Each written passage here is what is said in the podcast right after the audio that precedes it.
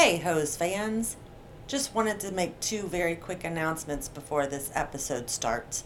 The first is that this episode in particular gets pretty explicit, especially near the end, so please be mindful of any little sensitive ears that may be around.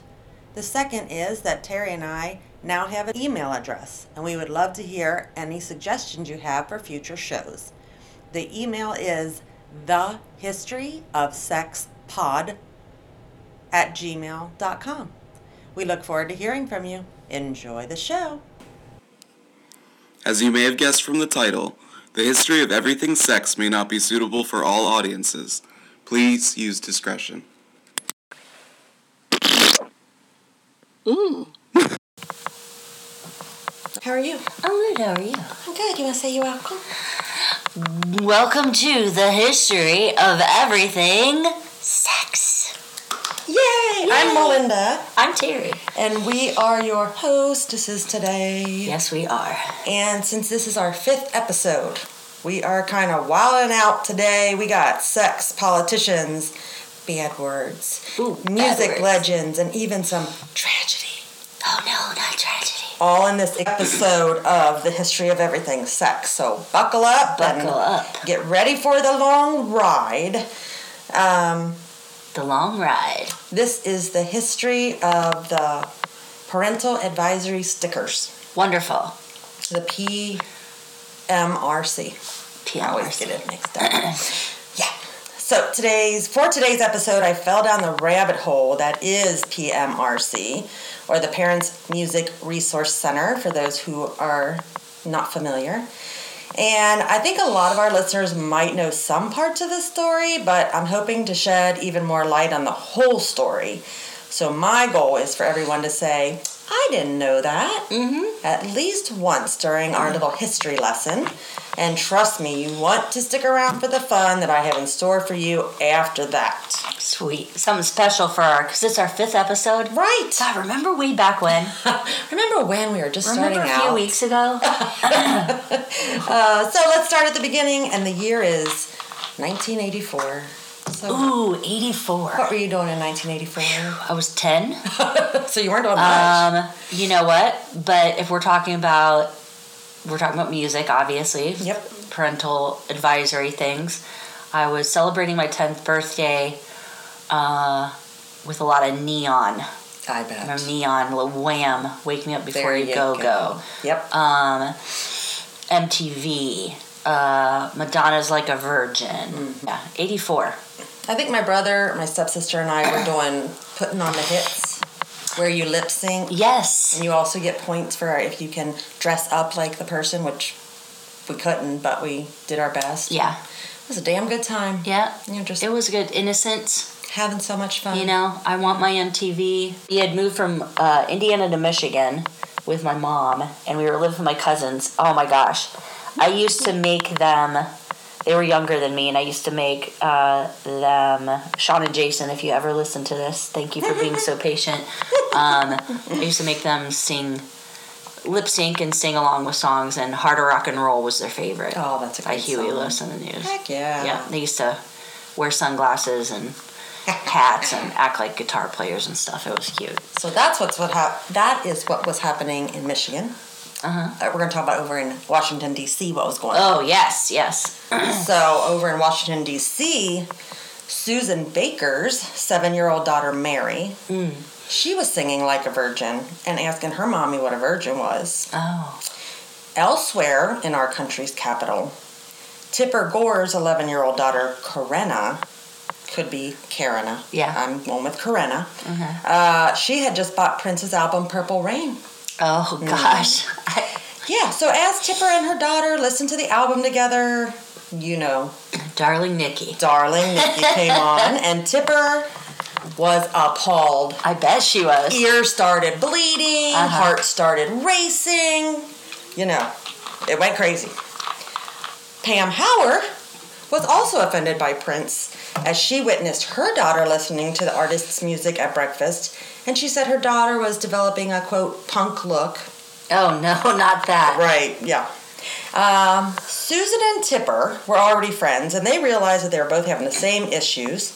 So they and Pam and another mom, Sally Nevius or Nevius. Okay. I like Nevius. I like Nevius. So I'm going with that. Yeah. Um, so they all got together. Decided to Karen it up. Karen it up. So the women jumped into action. They started door knocking.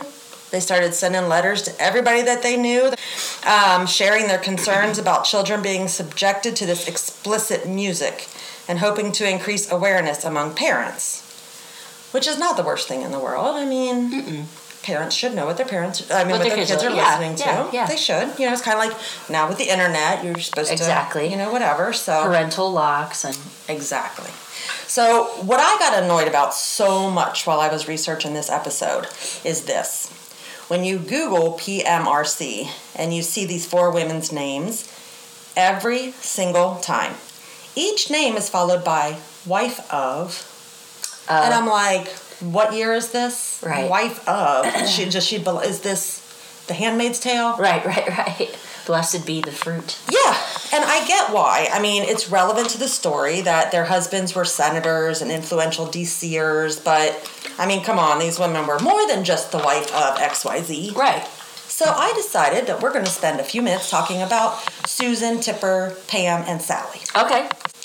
So, first, Susan Garrett. She was born in Houston, Texas on October eleventh, nineteen thirty-eight, and she and her first husband, Jimbo Winston...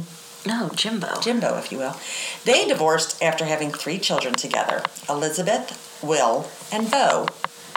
Why didn't they name the other one Jim? They could have had Elizabeth, Jim, and Beau, and Jimbo. Right. Mm. They missed opportunity. Not fun. So, during their marriage, Susan and Jimbo were friends with politician James Baker and his wife, Mary. Jimbo passed away shortly after their divorce. He was only in his thirties. And Mary Baker... who was James's wife. So Mary Baker, who was born Mary Stewart from Dayton, Ohio. Nice. Hello. Hometown Hello. Shout out. Uh, she and James had four sons together. So we got two couples going on here, right? Uh-huh. We got Susan Garrett, who's married to Jimbo. And we got James Baker, the politician, married to Mary from Ohio. So, and they're all friends. Mm-hmm. Jimbo's out of the picture because they got divorced. Yeah. Susan is still friends with James and Mary. Yeah. And then Mary gets diagnosed with breast cancer. Oh. Right. So Susan um, was often at her bedside, helping to care for her, comfort her. And then a couple months after Mary passed away, James and Susan secretly got married. Oh.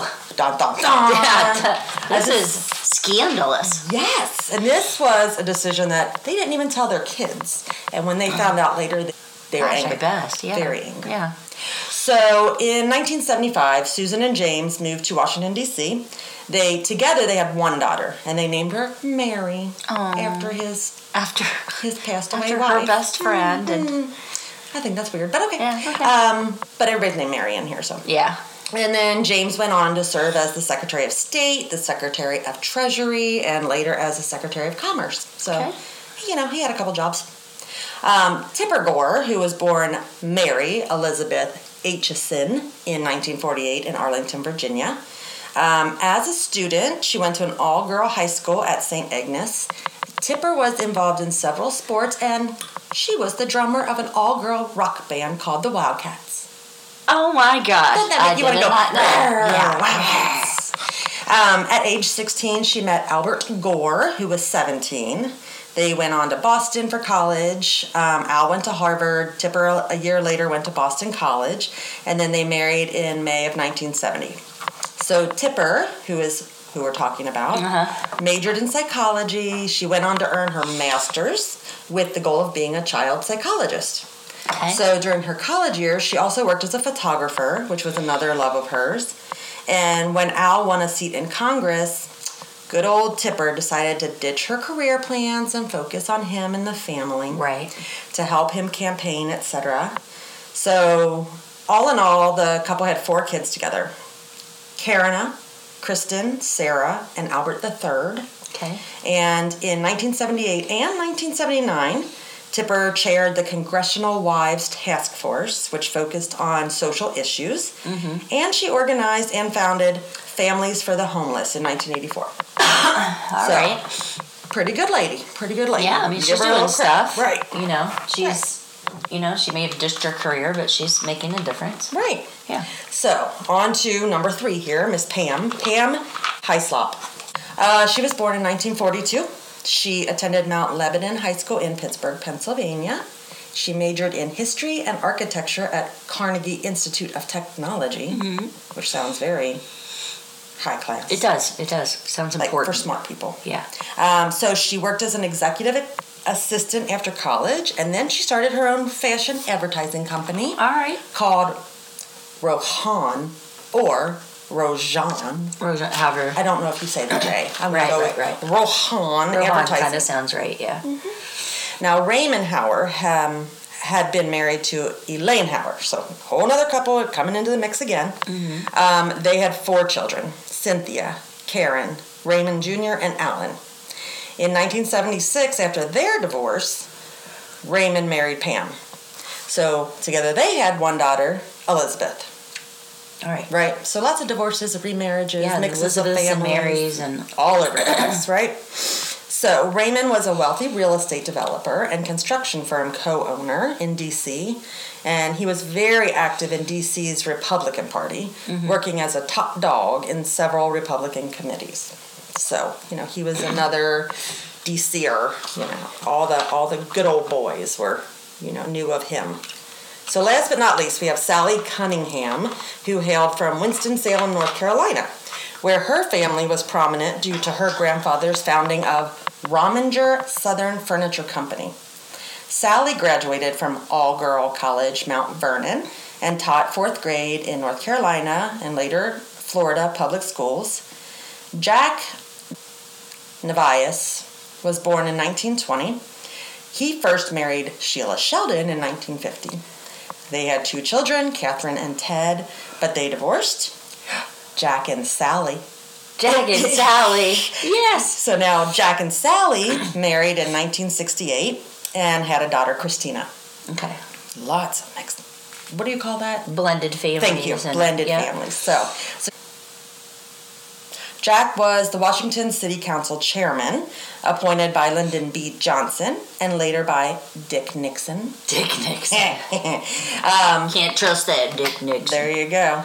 Uh, Sally, of course, was busy with her own things. She was dean of students at her alma mater, Mount Vernon College, as well as the president of the Alumni Association.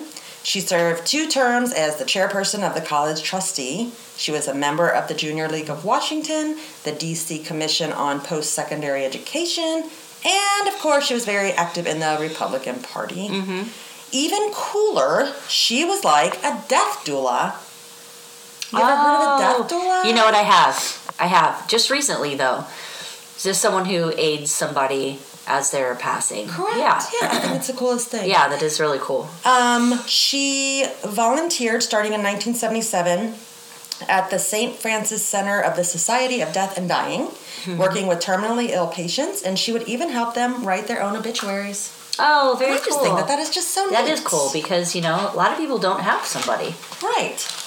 And I have more tea on these ladies okay. later. But Spiel for now, it. let's okay. get into the heart of the matter, the old P M R C part. Okay. So, as you recall, the four moms were pissed. It's nineteen eighty-four. Mm-hmm. Uh, and as you can tell, these were smart, well-educated, well-off women who were no strangers to public speaking, raising awareness, organizing committees. These well, like, and you've got, was it Tipper, this child psychologist? Exactly. I mean, she, she studied, so so they they have, well, I'm sure what they feel is what they feel is the what's best for for everyone and what's like they best have the for right child development. Speak up. Yeah, yeah, they're just not somebody. Karen. Yeah, they're just not somebody being a Karen. Correct. Right. So, um, it's easy to imagine that they would be a force to be reckoned with. Mm-hmm. The official Parents Music Resource Center opened in Arlington, Virginia, funded by Coors, as in the beer. Oh. Mm-hmm. uh, Seven Up. Okay. Dow Chemicals. And the Mary Reynolds Babcock Foundation, which is from R J Reynolds Tobacco. Like Mary was, that's where she got her money or whatever. Oh, okay, okay, okay. From the tobacco stuff. So the beer, the soda, the chemicals, and the tobacco, they're all back in this lady. They're, they're so, all back in. Or this yeah, group of ladies, that's I funny. should say. So, yeah, so... Okay. So the women traveled the country talking to and recruiting the national and the local P T As, and their solution to helping parents decide which albums to allow or prohibit their kids from buying or listening to was twofold. So first they recommended labeling all offensive music with rating stickers. So X is for violent or sexually explicit lyrics. Uh-huh.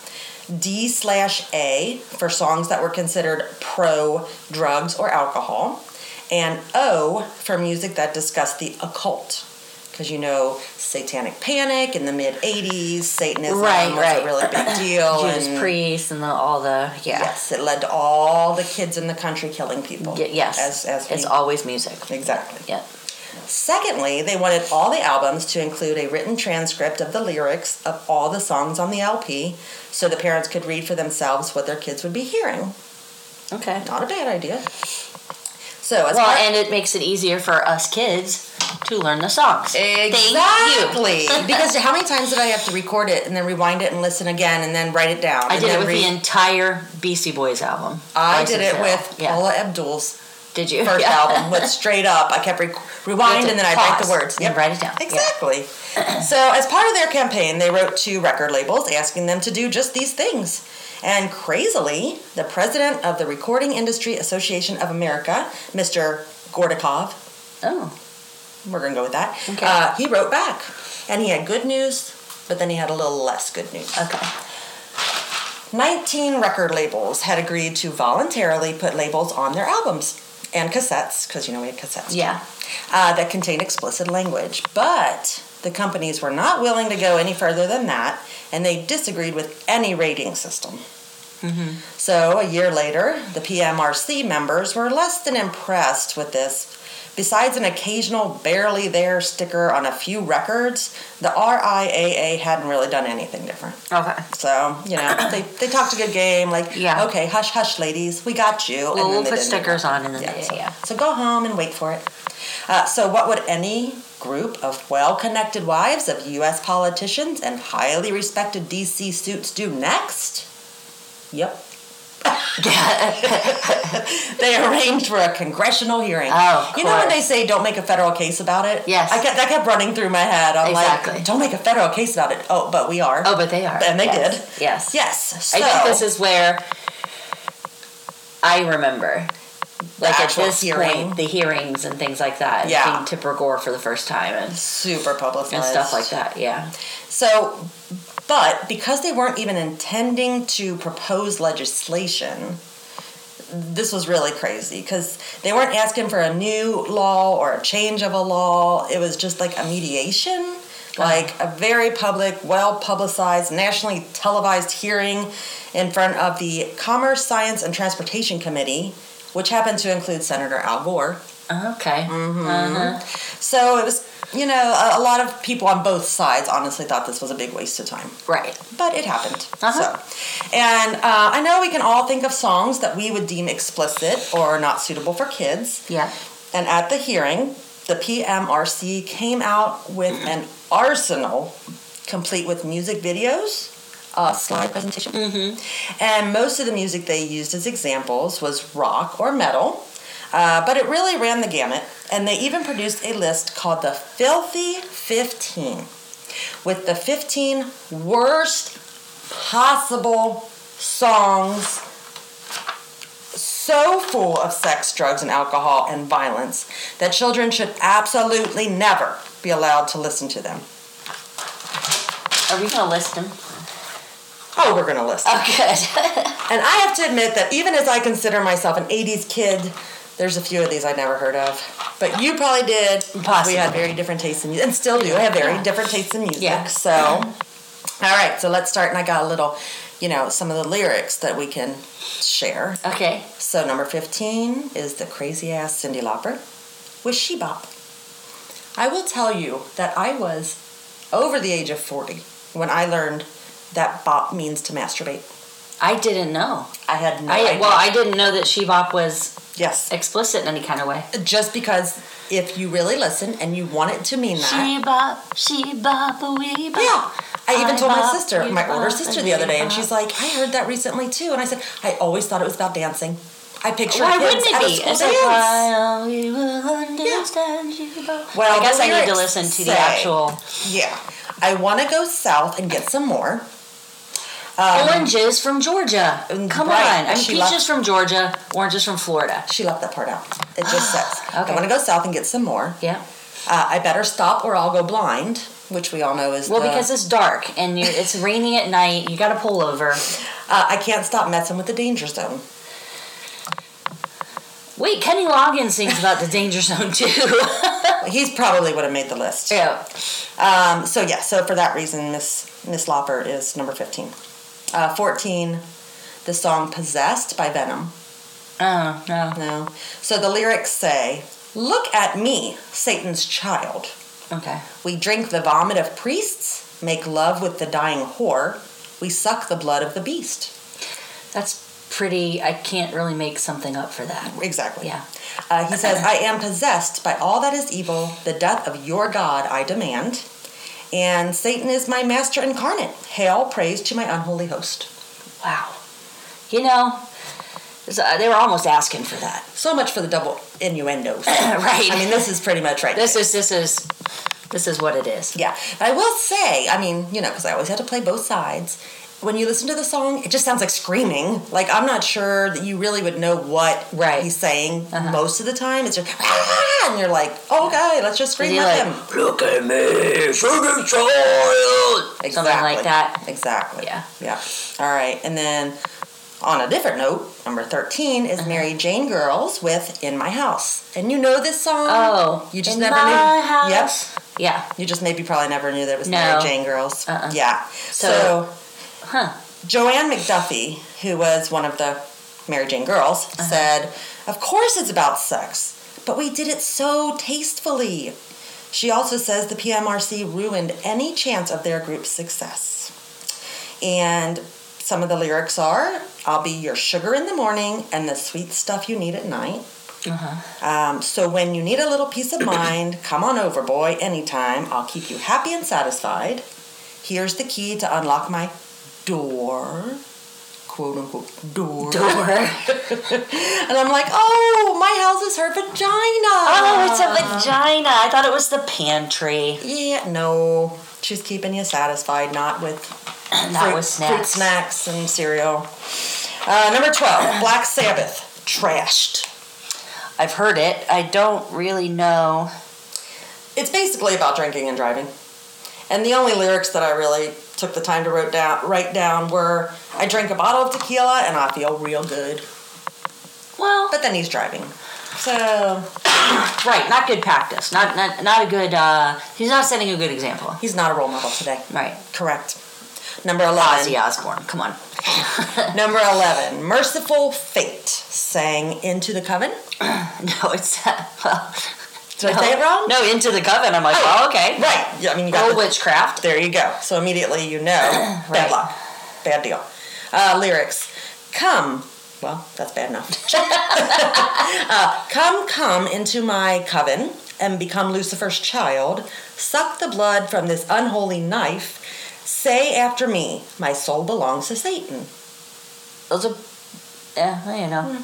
Up for interpretation. Up for, yeah. I mean, I could probably come up with something, but that's okay. We could probably come up with something worse than Satan. Like, yeah. Like, it could mean something even worse than what it says at face value. Right. But right. even at face value, it's, you know. You know. Right. Yeah. So, then we got the old Def Leppard. Pour Some Sugar on Me? No, yeah. It's later. High and Dry. Uh-huh. He said, Saturday night, I feel right. I've been drinking all day. Okay. You know. And then he says, I got my whiskey, I got my wine, I got my woman, and this time the lights are going out. Okay. So he's going to get her all sauced up. Yeah. And then have a nap. Exactly. Yes. Yeah. That's what I thought. Number nine is W A S P with Animal, parentheses, Fuck Like a Beast. Oh. Are you familiar with that song? I am. I don't think I know the fuck like a beast part. Yeah, well, apparently that's the rest of the name of the that song. The rest of the song? Okay. Mm-hmm. So he says, I'm uh-huh. on the prowl and I watch you closely. I lie waiting for you. I do whatever I want to you. I'll nail your ass to the sheets. Well, okay. Have at it, boy. Yeah. So... Th- those moms were I mean, real if it's, happy with if that. If it's consensual. Exactly. Yeah. And uh, just as a little side note, uh, Blackie Lawless, who was the singer yes. for W A S P, uh-huh. uh, he's now a born-again Christian, so he's not real proud of that song. Not real proud of that song, yeah. Right. So when this all comes up, he goes... Do we oh, have to talk about Animal to, again? That's not me anymore. That was me in the eighties, so... Yeah. Did he change his name from Blackie Lawless to, like, uh... Um... Purple Lawful? Purple, yeah, something something more joyful. I honestly don't know. Huh. Maybe he's going to say, even Blackie Lawless can, can be one changed. With God. Or, yeah. Mm-hmm. Number eight, the old Madonna. Like a virgin. Nope.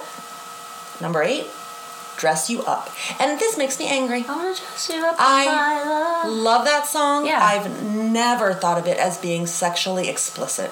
No. I even to this day. The, and I'm old now, and I still think, mm-mm. I always, I always played it, I, I knew it wasn't about putting clothes on, dress oh, you up, right. but I thought it was, I'm going to, like, smother you with my love. Exactly. And yeah. she says, feel the silky touch of my caresses. They will keep you looking so brand new. Let me cover you with velvet kisses. I'll create a look that's made for you.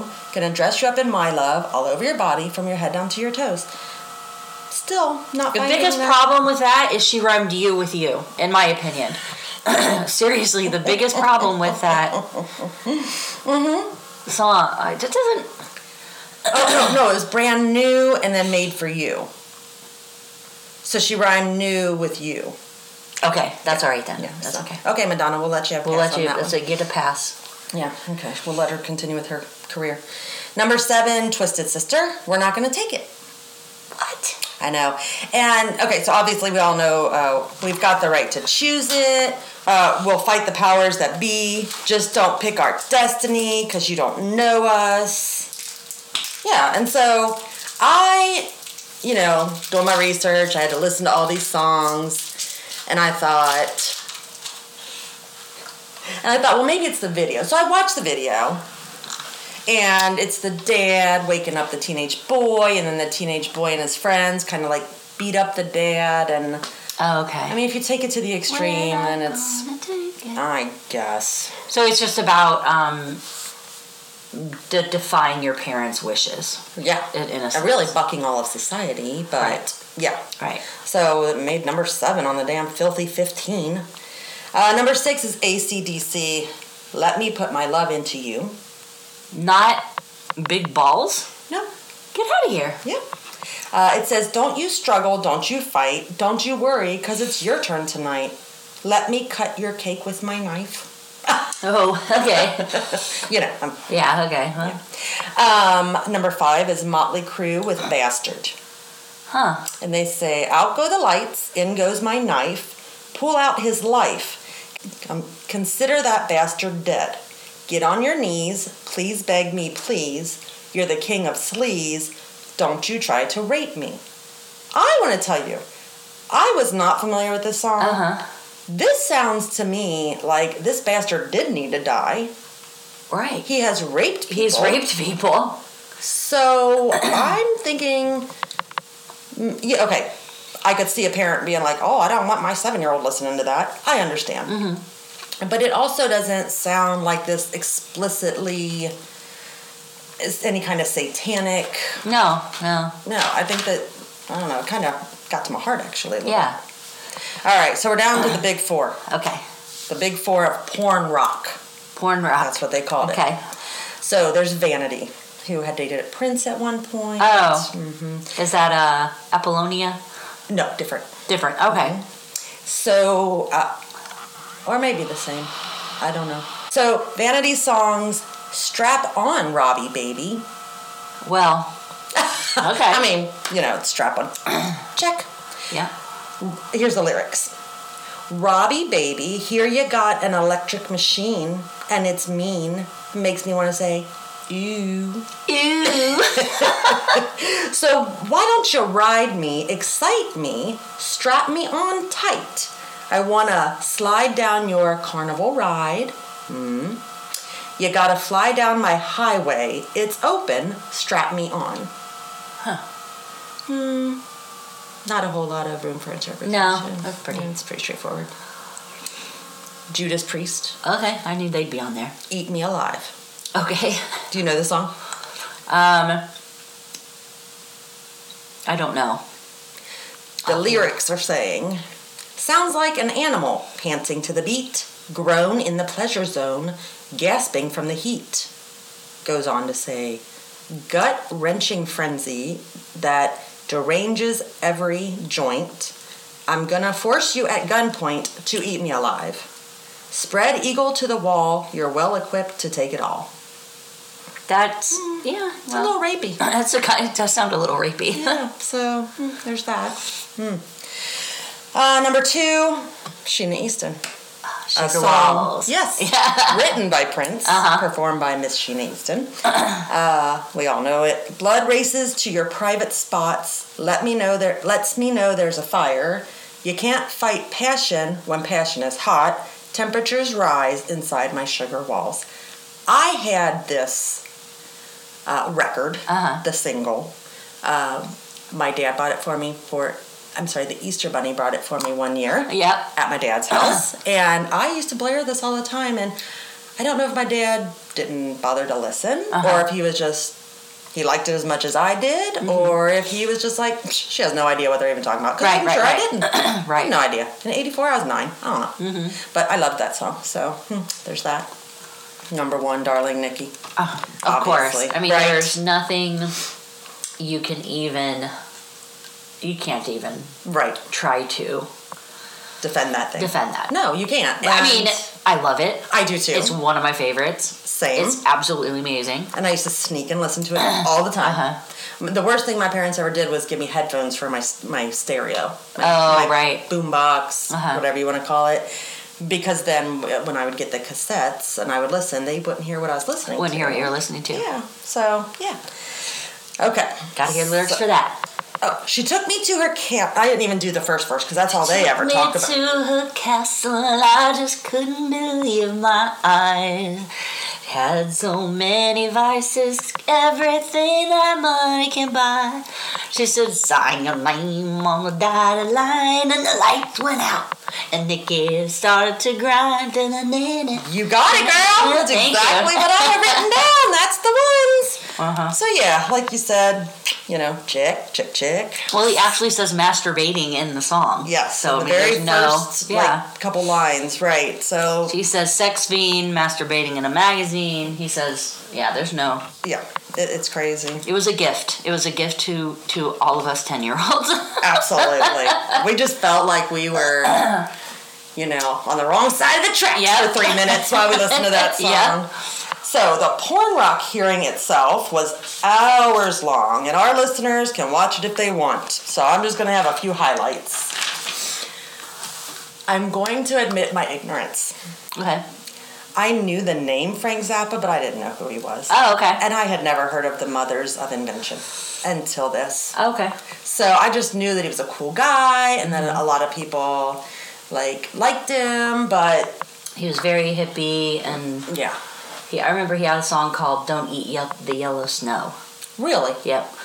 My dad had the album, and, and I would listen to some Frank Zappa. And he had a son named Dweezil and a yes. daughter named Moon. And that's the stuff I've heard yes, yeah, over yeah, the yeah. years, you know. But and what, to hear him talk at this damn, because of course I had to watch, you know, whatever, the highlights. And uh-huh. um, very well spoken. Yes, yeah. But uh, also pissed, obviously. Yeah. I mean, he th- he said this is all about censorship. He was pissed. Uh-huh. So here are a couple things that he said. The P M R C demands are the equivalent of treating dandruff with decapitation. Oh, wow. Y'all. Okay. Y'all. He went right there. Right. Um, he agreed that printing the lyrics on the album jacket's a great idea, but who's going to pay for that? Because you have the right, the songwriters, you have copyright people. Like, obviously, I don't know the ins and outs of the record uh-huh. thing, but the whole point is you can pick up an album, you can read all the words to it, never even buy it because it's on the cover. So, like, how are they making money? Does that, you understand what I'm yeah, saying? Yeah, I see. Like, you're kind of like, it's like... Um, it's like if right now on the internet, if you could go to Amazon and read the book without buying it, right, you might not buy it. Right. You already read it. Mm-hmm. Or, you know, or be like, mm, yeah, it wasn't that great, so I didn't buy yeah. it. So, yeah, so that was kind of his point. And then he also said, you know, or if you're putting it inside, then, you know... they need to know that once they open the album and they read the words, if they don't like it, they can't bring it back. Right, if they it belongs to them. And they kept saying eight dollars and ninety-eight cents. So I guess albums were eight dollars and ninety-eight cents then, because multiple times I heard, if you have the eight dollars and ninety-eight cents to go buy this album, you're not getting your money back if you don't like it. I'm like, okay, eight dollars and ninety-eight cents. Right. Huh. Um, Frank Zappa made the point of who is rating twenty-five thousand songs a year. It's not like the movies, you know, right. where it's less, uh-huh. you know. Uh, however many, couple hundred. Well, you got all the genres of music. You got, and you can't just say it's got to be rock, rap. You got to listen to the country songs. All the songs. You got to listen to the gospel songs. Right. We don't know what people are trying to sneak in. Exactly. Yeah. yeah. Uh, and then he said, quote, "Not all parents want to keep their children totally ignorant." Mm, true. I understand that. My favorite part was, um, well, I had a few favorite parts, but... I don't know her name. I feel terrible for that. But there was a female congresswoman. That made sense. Um, and she took a minute to ask Frank Zappa questions. And she said, you know, she said, do you buy your children toys? And he said, no, my wife does that. Yeah. And she's like, you know, kind of gave him the look like, well, that sucks, you know, whatever. Uh-huh. Uh, so she said, well, you may or may not know then that when you go into a toy store and you look at toys, it'll say on it, this toy is for children. Ages three and up or exactly, something like that. Yeah. Exactly. For the safety of the children. Mm-hmm. She said, do you think that's a bad idea?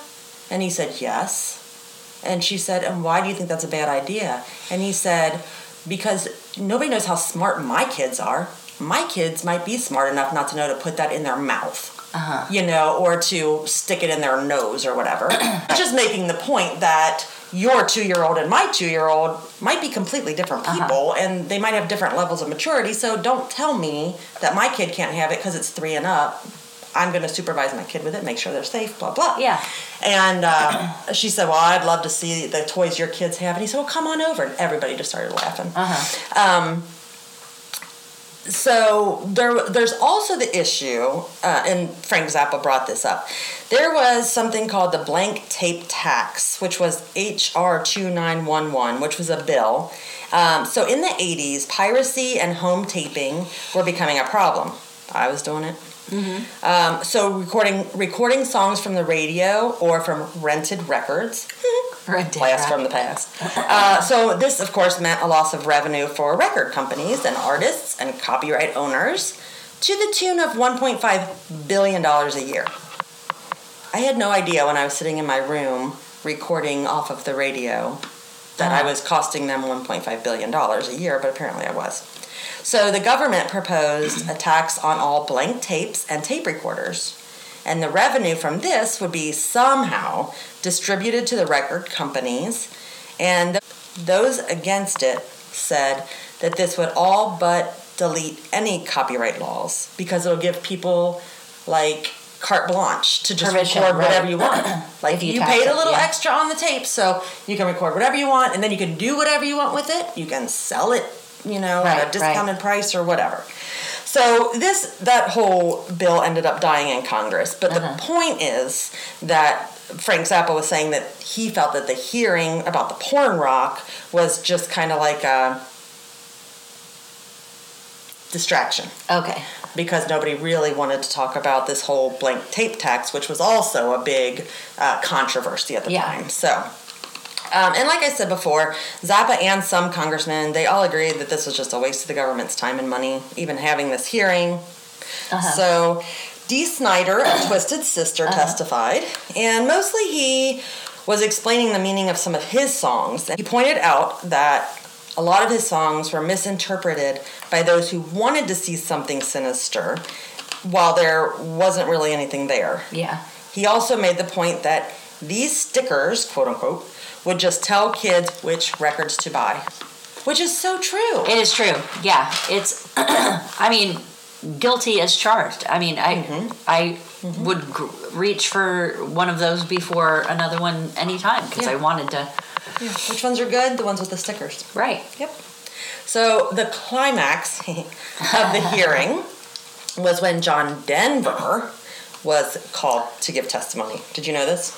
Uh, Maybe ish. I don't think so. Of. Yeah, I don't think so. So later, in this one article I was reading, so Zappa and Dee Snider said that they were holding their breath, waiting to see which way John would argue, because they, they didn't know. Right. They weren't friends with him. Right.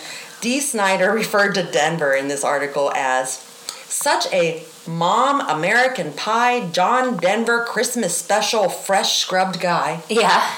Which is a whole lot of words it to is, describe it somebody is. As... Uh, you know what? And it all sounds correct. But how do you put his name in the per- description of him? Yeah. Like, you're such John a Terry Denver, girl. You're so, you're so John Denverish, John Denver. That's so John Denver of you, J D. That's so John Denverish. So, J D came out swinging.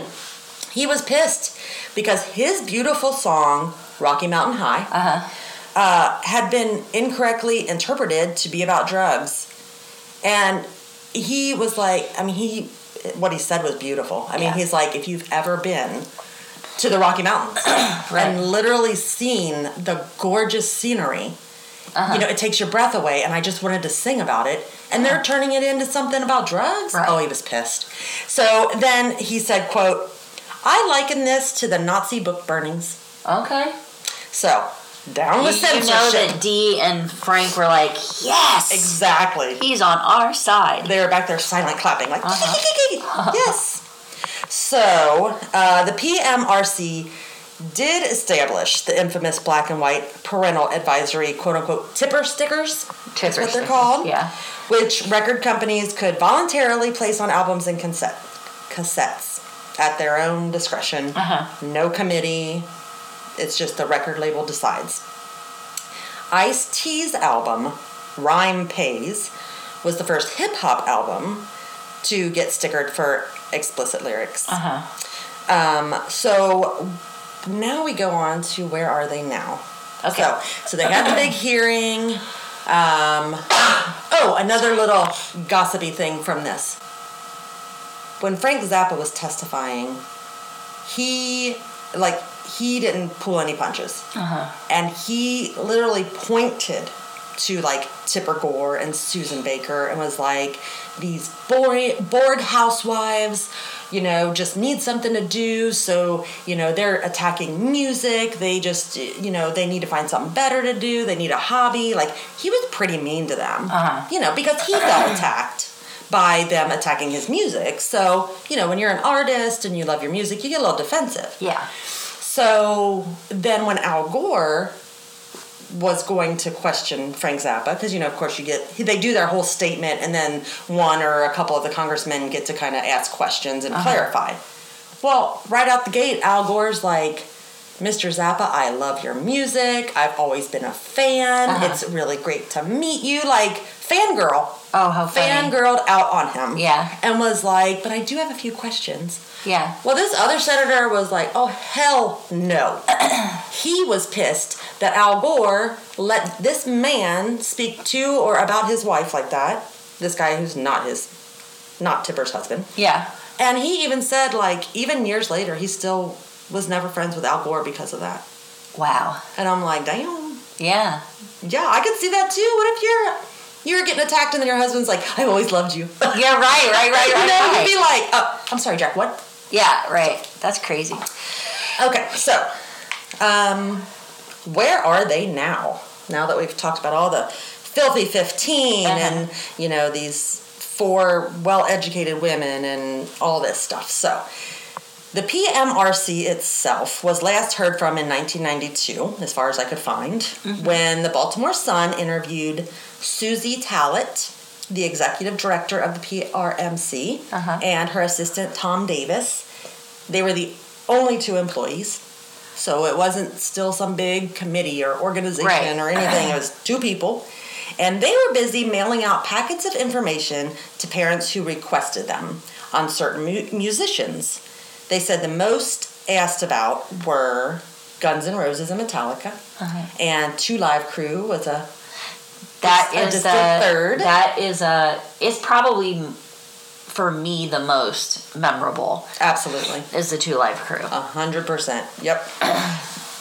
Eventually, the whole thing just went away um, as the internet made this all obsolete. Right, doesn't matter because right. they're gonna yeah. So that was a short-lived controversy. However, there are numerous songs from the eighties to the two thousands that mention Tipper Gore or the P M R C, and not in a good way. Uh-huh. So many songs. Uh-huh. And I will honestly tell you that, you know, there were a couple little lists about them and stuff, and I was like, I've never even heard of these people. You uh-huh. know, there's even a, a group, a music group now called Blank Tape Tax.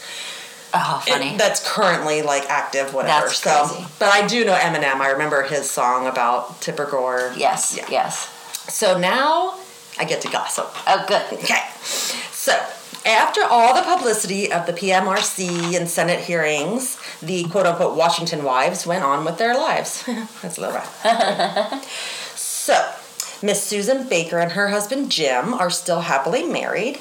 They were very close to George and Barbara Bush, and Susan even gave a eulogy at Barbara Bush's funeral. Oh. Their daughter, Mary Baker, is an actress who has appeared on N C I S and Criminal Minds and had a part in the movie Charlie Wilson's War. Okay. Susan has written an autobiography outlining her battle with ovarian cancer, which she was diagnosed with and beat in two thousand nine. Okay. Well, diagnosed in two thousand nine and eventually Okay, beat. Right. Okay. Most people know that Tipper Gore's husband, Al, was Bill Clinton's vice president from ninety-three to two thousand one. Uh-huh. Well, Tipper was the mental health policy advisor to the president, as well as the special advisor to the Interagency Council on the Homeless. She was the national spokesperson for the Back to Sleep campaign to raise S I D S awareness, uh-huh. and has always been an advocate for the L G B T Q community. Okay. Clap, clap, clap. Yes. In two thousand nine, Tipper, a lifelong deadhead, played the drums with Mickey Hart of the Dead and later with Willie Nelson at Farm Aid. Huh. Her on the drums. That's crazy. You want to be just like her, don't you? Yeah, I do. Okay. She and Al separated in two thousand ten and divorced. And she, for a while, dated National Geographic editor Bill Allen. Couldn't find if they stayed together, broke up, if uh-huh. she's with someone else or not. I guess everybody decided she wasn't worth the, the news anymore. Uh-huh. All right. Sally Cunningham Nevias.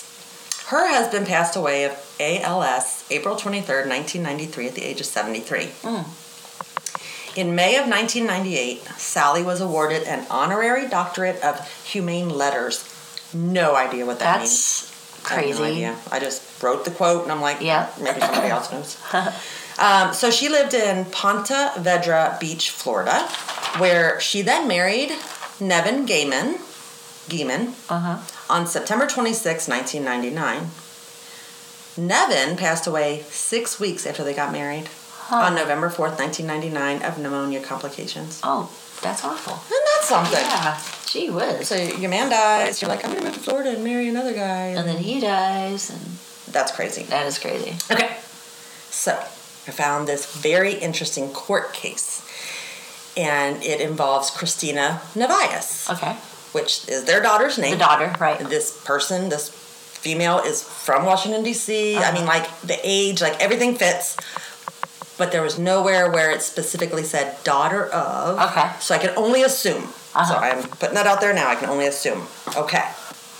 So, after graduating from Davidson in nineteen ninety-six, she joined the African Inland Missionary International, or A I M, in nineteen ninety-eight. She was a missionary to Namibia in September nineteen ninety-nine, and she opened a soup kitchen, uh-huh. uh, feeding local poor kids, until the local church objected to the presence of black kids being there. Right.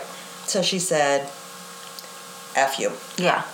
She ditched the project and scooted over and opened a home for abused, neglected, and orphan children called Mark nine three seven. Some biblical, biblical thing, yeah. yeah. So, in April of two thousand five, she was accused of mishandling the foundation's funds, abusing and neglecting the children, mm. and, quote, her sexual behavior. Oh, I'm sorry. They phrased it as her unbiblical behavior. Uh. Girl was getting freaky. So after A I M terminated her employment, she sued the company for three hundred forty thousand dollars for breach of contract, and she claimed that A I M and the local church were conspiring against her because they wanted the land where her home, the Mark nine three seven house, was, um, to open a whites-only bed and breakfast. And she basically lost the case. It was all dismissed. Uh-huh. They had all kinds of good reasons for why to dismiss it. But, um, uh, yeah, so that's interesting. That is very interesting. I'm sure it was the music. I'm sure it was. It. I'm sure it was. No doubt at all. It was, she she went and did some punk stuff. Right. And uh, got fucking crazy. And then went, like, totally a different direction. Unbiblical of her. Yeah. To open a soup kitchen. Darling and, Nikki. Uh, right. So, last... but most interesting. And and I'm not, I don't mean this most interesting as in, I'm not going to say like this is neat. Ah. Uh-huh. It's just interesting. Yeah. Okay. So, also really heartbreaking. All right. Follow me. So, Pam Hauer's husband, Raymond, okay. uh, he died July of nineteen ninety-three of a heart attack at Na- at the Nantucket Yacht Club in Massachusetts while on vacation. Geesh. Right. His daughter, Karen... married a man named William Brown. They lived in South Florida. During their divorce, Karen had a tumultuous relationship with a Robert Staff, who was fifty-six years old, and he ended up murdering her in May of nineteen ninety-eight. Gee whiz. Murdering her. Murdering her.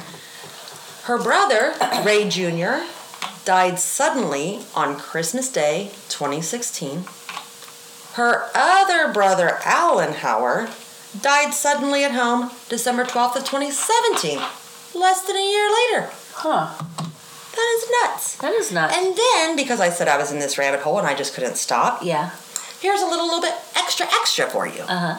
So, Ray Junior, the son who died suddenly on Christmas Day twenty sixteen, he had married Julie Malanick from Cleveland, Ohio. Um, and they founded Rehab at Work, which was a physical therapy business. They had four kids together. She passed away from cancer at age sixty-two in twenty twenty. Wow. This whole family. Yeah. Has just... Pam herself passed away at age seventy-seven um, at her Washington, D C home of pancreatic cancer. Wow. Um, Cynthia and their daughter together, Elizabeth... are successful young women. They're beautiful. I was able to uh, find them a little bit, and they're doing great. Cool. So, lots of stuff going on. Yeah, yeah, yeah. Horrible for that family. That family. Gee whiz. All right, so let's take a breath, and let's remember why we're here. So, there definitely has not been enough sex talk so far in this episode. Right, right, right. And I promised you you would be rewarded if you stuck around. I think it's fair to say that each generation's music is more offensive than the last. Right. Right? I mean, we're yeah. looking at this eighties filthy fifteen, and we're like, tame. Like, seriously. Right. Like, and? Can you imagine how the P M R C would be today? They would be slapping them stickers on every damn thing. Oh, slap, slap, slap, slap, slap. Right. But wait. We need to travel back in time to the real hero here. The Dirty Blues. Okay. And I'm talking about music from the nineteen twenties and thirties. Okay. I mean, this is... My grandma was born in the twenties. Uh-huh. And, yeah, I... Debating if I have enough info to later on do an entire episode on uh-huh. the Dirty Blues. I had never heard of this. Like, uh-huh. this was all new to me, and it is absolutely... intriguing. It is so interesting. Uh-huh. Real quick, like, um, so, you know, it's Depression era. Yeah. And um, obviously slavery had ended. Yeah. But, you know, black people were still not allowed to go places, certain places. It was all still segregated. Yeah. So if you were fun and lucky enough to go to a black bar or black club, you would hear the blues, uh-huh. right? Makes sense. Uh-huh. Well, they had some pretty juicy music that I'm going to play for you. Okay. Now. So um, let's, there's three songs in particular that I just really love. Um, and I will, I'll, I'll read you a little bit of the lyrics first, and then you get to hear the fun songs. Okay, so this is called It's Tight Like That. It's tight like that. And this is by Tampa Red from nineteen twenty-eight. Uh-huh. Listen here, folks. I want to sing a little song. Don't get mad. We don't mean no harm. You know, it's tight like that. Um, da-da-da-da-da. There was a little black rooster, met a little brown hen, made a date at the barn about half past ten. You know, it's tight like that. I went to see my gal over across the hall, found another mule kicking in my stall. You know, it's tight like that. Now, the girl I love, she's long and slim. When she whip it, it's too bad, Jim. It's tight like that. Genius. That is crazy. Uh, Mama had a little dog. His name was Ball. If you give him a little taste, he'd want it all. It's tight like that. Oh. All right, so let's, uh, so let's listen to this. Okay. Lovely song. It's fun.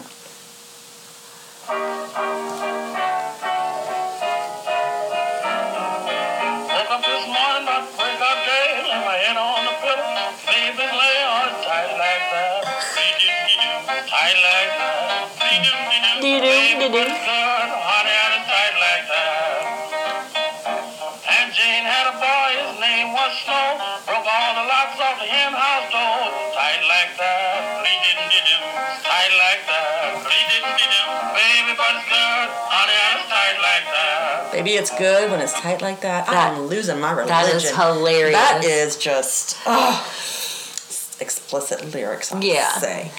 All right. And then um, I don't know which of these two to go with next because they're both so awesome. So let's do My Gal's Pussy. Well, it's actually called My Gal's Pussy? It is. Yes. From the twenties and thirties? Yes. By Harry, Roy, and his orchestra. Oh my God. I'm going to play from the beginning. Oh. So it's clearly about a cat.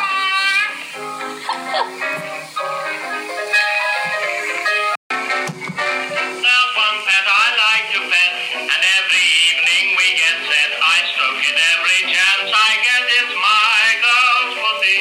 Seldom plays and never buzz. And I love the thought it stirs, but I don't mind because it's hers.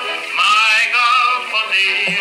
Often it goes out at night, returns at break of dawn. No matter what the weather's like, it's always nice and warm. Oh my God. It's never dirty, always clean, in giving thrills, never mean. But it's the best I've ever seen, is my girl's pussy. That is incredible. Isn't that amazing? Yes. And then there's more. He talks about that he always takes off his glove before he strokes his girl's pussy.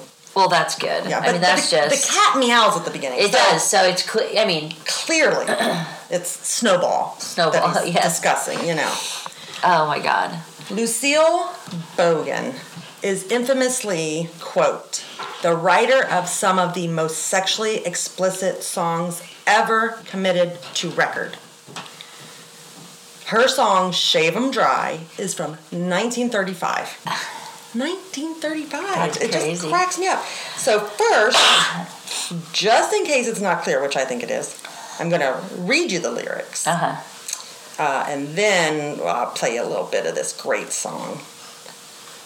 I got nipples on my titties, big as the end of my thumb. I got something between my legs that'll make a dead man come. Oh, my God. Oh, daddy, baby, won't you shave them dry? Now draw it out. Want you to grind me, baby. Grind me till I cry. Say I fucked all night and all the night before, baby. And I feel just like I wanna fuck some more. Oh, great God, daddy. Grind me, honey, and shave me dry. And when you hear me holler, baby, want you to shave it dry. Nipples on my titties, da-da-da-da-da. That, that, I mean... Holy shit. Yeah. She says, I'm going to turn back my mattress and let you oil my springs. Oh my God. I want you to grind me, daddy, till the bell do ring. Uh, now, if fucking was the thing that would take me to heaven, I'd be fucking in the studio till the clock strikes eleven. Oh, daddy, daddy, shave 'em dry. I would fuck you, baby, honey. I'd make you cry. This is my favorite verse of any song in the entire world ever, and I will never forget this. Okay. Now your nuts hang down like a damn bell sapper, and your dick stands up like a steeple. Your goddamn asshole stands open like a church door, and the crabs walk in like people. Haw shit! Baby, won't you shave them dry? And then this is how she... Oh, she, my God. This is how she sews it up at the end. Yeah. A big sow gets fat from eating corn, and a pig gets fat from sucking. Reason you see this whore, fat like I am, great God, I got fat from fucking. My back is made of whalebone, and my cock is made of brass, and my fucking is made for working men's two dollars. Great God, round to kiss my ass. Woohoo, Daddy, shave him dry. Oh, my God. I love this woman. That is crazy. Let's just listen to a little, yeah. little bit of Lucille, Lucille. Bro- Bro- Bogan. I got nipples on my titties, big as the end of my thumb. I got something between my legs gonna make a dead man come. Oh, Daddy. Baby, won't you shave them dry? No, no, no. Want you to grind me, baby. Grind me until I cry. Say I fucked all night, all the night before, baby. And I feel just like I want to fuck some more. Oh, great God, Daddy, grind me, honey, and shave me dry. Is that not something? It's something. And when you yeah. hear me holler, baby, want you to shave me dry. And she's beautiful. I got nipples oh my God. On my titties, big as the end of my thumb. Daddy, you say that's the kind of woman you want, and you can make them come. Oh, Daddy, shave me dry. That is something else. She also uh, has another song called B D Woman, and B D stands for Bull Dyke. Oh, my gosh. Which I honestly, I wouldn't have realized that that word was, like, that that phrase was used in the right, twenties right, and thirties, right. but yeah. apparently it was. And did she say B D? Yes. Okay. The, yeah, B D. Um, but, I mean, the list of her songs just goes on, and it's, like I said, it's just amazing. Um, that is, that is crazy. And to think that it was... twenties and thirties. I right, just... right. Yeah. So, that's my little... And it's crazy because, like, I think of, like, whenever I see movies and stuff from the past and I hear them, like, in a movie and they'll say fuck or whatever, I'll be like, that just... It almost doesn't seem like they would talk like that back then. Exactly. You know what I'm saying? So then I'm like, Absolutely. Oh, this isn't historically correct. Right. But it's... They put it in their songs. Lucille Bogan's song Till the Cows Come Home. Uh, the, it starts with, every time I fuck them men's, I give them the doggone clap. I told him I got a good cock. They got a great big dick just like a bastard bat. Why did she say cock? I don't know. Huh. I I guess maybe at one point a, a cock was like... Was just... Your private. Your privates. Huh. Your genitals. Your... sex organ. Yeah. I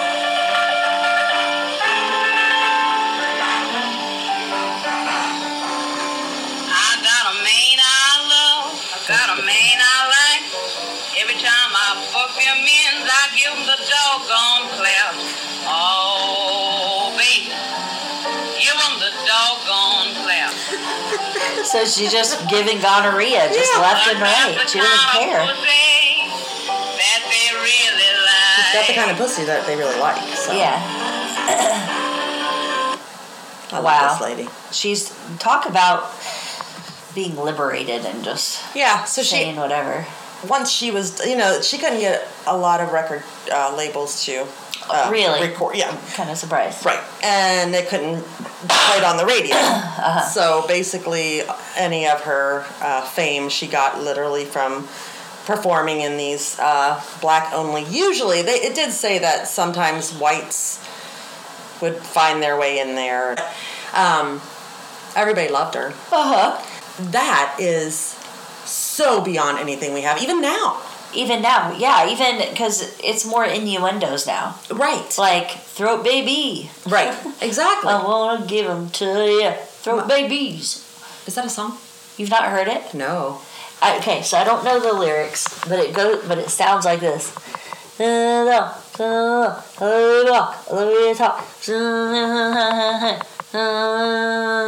Throat babies. Oh. I want to give them to you. Throat babies, meaning that he wants her to swallow. Oh. Because they're throat babies. Got it. You get it? Like the little right. spermies, yes. instead of making babies, yeah. they're throat... Okay, is yeah. this on the radio right now? It is. Okay, I'll it is. Look into that. You, you probably, I don't know that I've heard it. Yeah, I mean, I've, I've definitely heard it on the radio. Okay. It was, it would be, we'd be at work and it'd be playing. Oh my gosh. And so I thought they were saying, go baby, or something like that. And then somebody at work told me what they were saying. And then I thought that was even better. That's gotcha. Hilarious. Yeah, it's it's just crazy, like, like you said, like now there's all the innuendo. I remember hearing once that Prince's song, um, Let's Go Crazy, that when he says... Nothing gonna let the elevator break us down. And I I don't know where I heard this, so it's uh-huh. you know, not necessarily a fact, but it, I had heard somewhere along the way that they weren't supposed to say devil or Satan, uh-huh. and the elevator was actually symbolic of the devil okay. in that song. And I'm just like, oh, right. You can sing Darling Nikki. Well, but then Darling Nikki couldn't be on the radio, so maybe right, he right, was right, like, right. I'm gonna need some of these songs to be on the radio, so uh-huh. we're gonna have to be a little bit cleaned up or. Yeah. You know, what in the name of... He's got quite a few uh, really explicit... Yeah. Yeah. And he's got quite a few with that double entendre or whatever they yeah, call yeah, it. Yeah, yeah, yeah. Like um, Raspberry Beret. Uh-huh. Um, Little Red Corvette. Oh, Little Red Corvette oh, is... my God. I mean, they talk about cr- Trojans. And, exactly. And, yeah. All the men who had ridden before. All the men. It's kind of crazy. Because I definitely... think that the most explicit lyrics as I was growing up were definitely Two Live Crew. Definitely, definitely. I, I remember sneaking into my, uh, well, we didn't have to sneak. Uh, it was my friend's uh, older brother, and he had Two Live Crew. Um, he knew all the words to all yeah. those songs now. Oh, I know Pop That Pussy.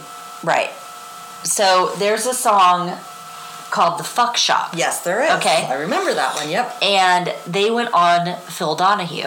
Oh, they did? Yeah. Okay. They went on Phil Donahue and changed the lyrics to The Funk Shop, right? Oh, okay. But you have to Google. Now, I don't know that this was ever aired. Oh, okay. But it's on, it is on YouTube. Okay. And you can find it. That's and hilarious. So we are talking... I don't know how long ago this would have been.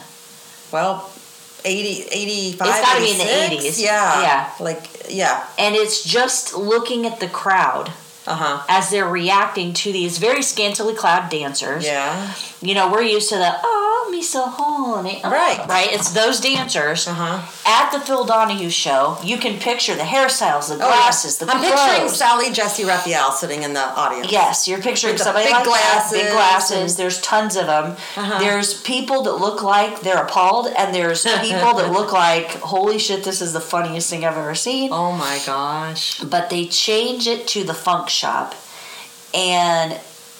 they start off very uh, vanilla. They don't say some of the words. Mm-hmm.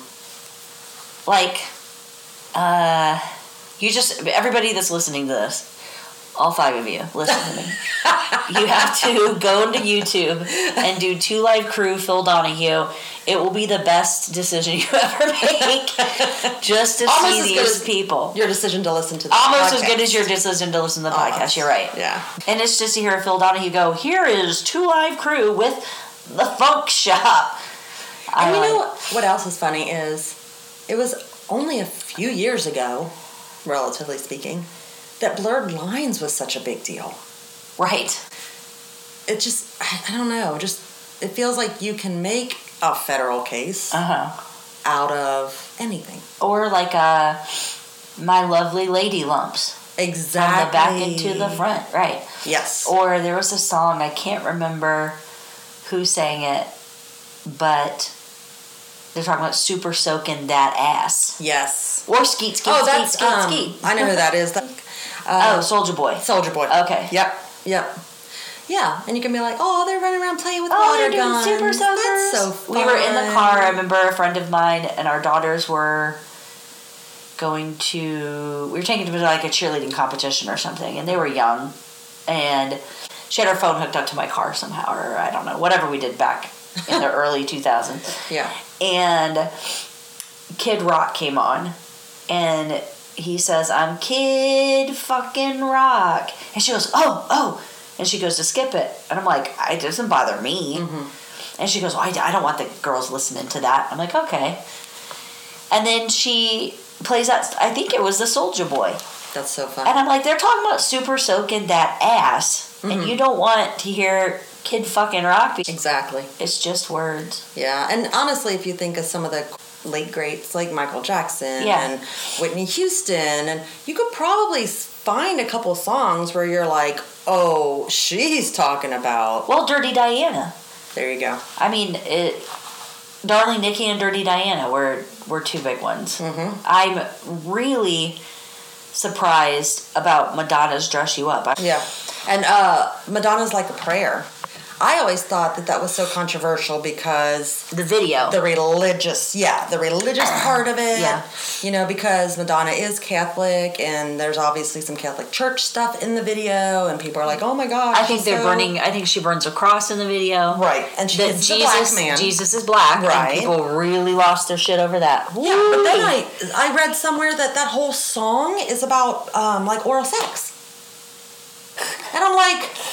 According to who? Right, right. I mean, right. maybe it is. Maybe I need to maybe look at it and listen to knees. It again. Down on my knees, I want to take you All there. Right. Oh my gosh, I am. I do have a cold, but that was. I'm sorry. Yeah. So in the midnight hour, I can feel your power, just like a prayer. I want to take you there. Yeah. Um. But but I do remember seeing Frank Zappa. I do remember seeing uh, Dee Snider mm-hmm. uh, testify. I don't know if "testify" is the right word, but um. talking and mm-hmm. and it, I, I, I like that because it also shows how uh, well spoken yes these people are, and people don't want to give them credit. I also think that it really lent to the fact that they are artists. Yeah. Because I think we forget about that sometimes. Mm-hmm. Like, we just are like, oh, he's an entertainer. And, you know, he makes lots of money because he sings songs and sells right. records and makes videos. But to hear them talk so passionately about the art and about, you know, don't censor my art. Don't tell me what I can and can't do or say with my art. And it, it gives you a little bit of a different perspective. Right. I think, anyway. Right. um... Yeah, and to this day, Walmart will not send, will not sell records that have that have the explicit. Yeah, I, I do remember that. Stickers. Yeah, I do remember that part of it. Yeah, but I was right there. I remember my. I can see my Appetite for Destruction cassette with uh, the explicit lyrics. But Rocket Queen, there's a section of the song mm-hmm. where it's a it's a woman. Uh, moaning and groaning. Gotcha. During sex, and it is. Actually, actual audio of actual Rose having sex with Slash's girlfriend at the time. Shut the hell up. I'm not kidding. It's it's one hundred percent true. Wow. Yeah, it's one hundred percent true. It's very... I always thought it sounded just very realistic. Authentic. Authentic, and it was. It was, yeah, that's actually her and actual having sex, but it was Slash's girlfriend at the time. Um, All right, well, I think that pretty much wraps up episode number five. Episode five, halfway to ten. Very good, very good math. All right, everybody, thank you very much. We'll see you next time. Thank you, bye.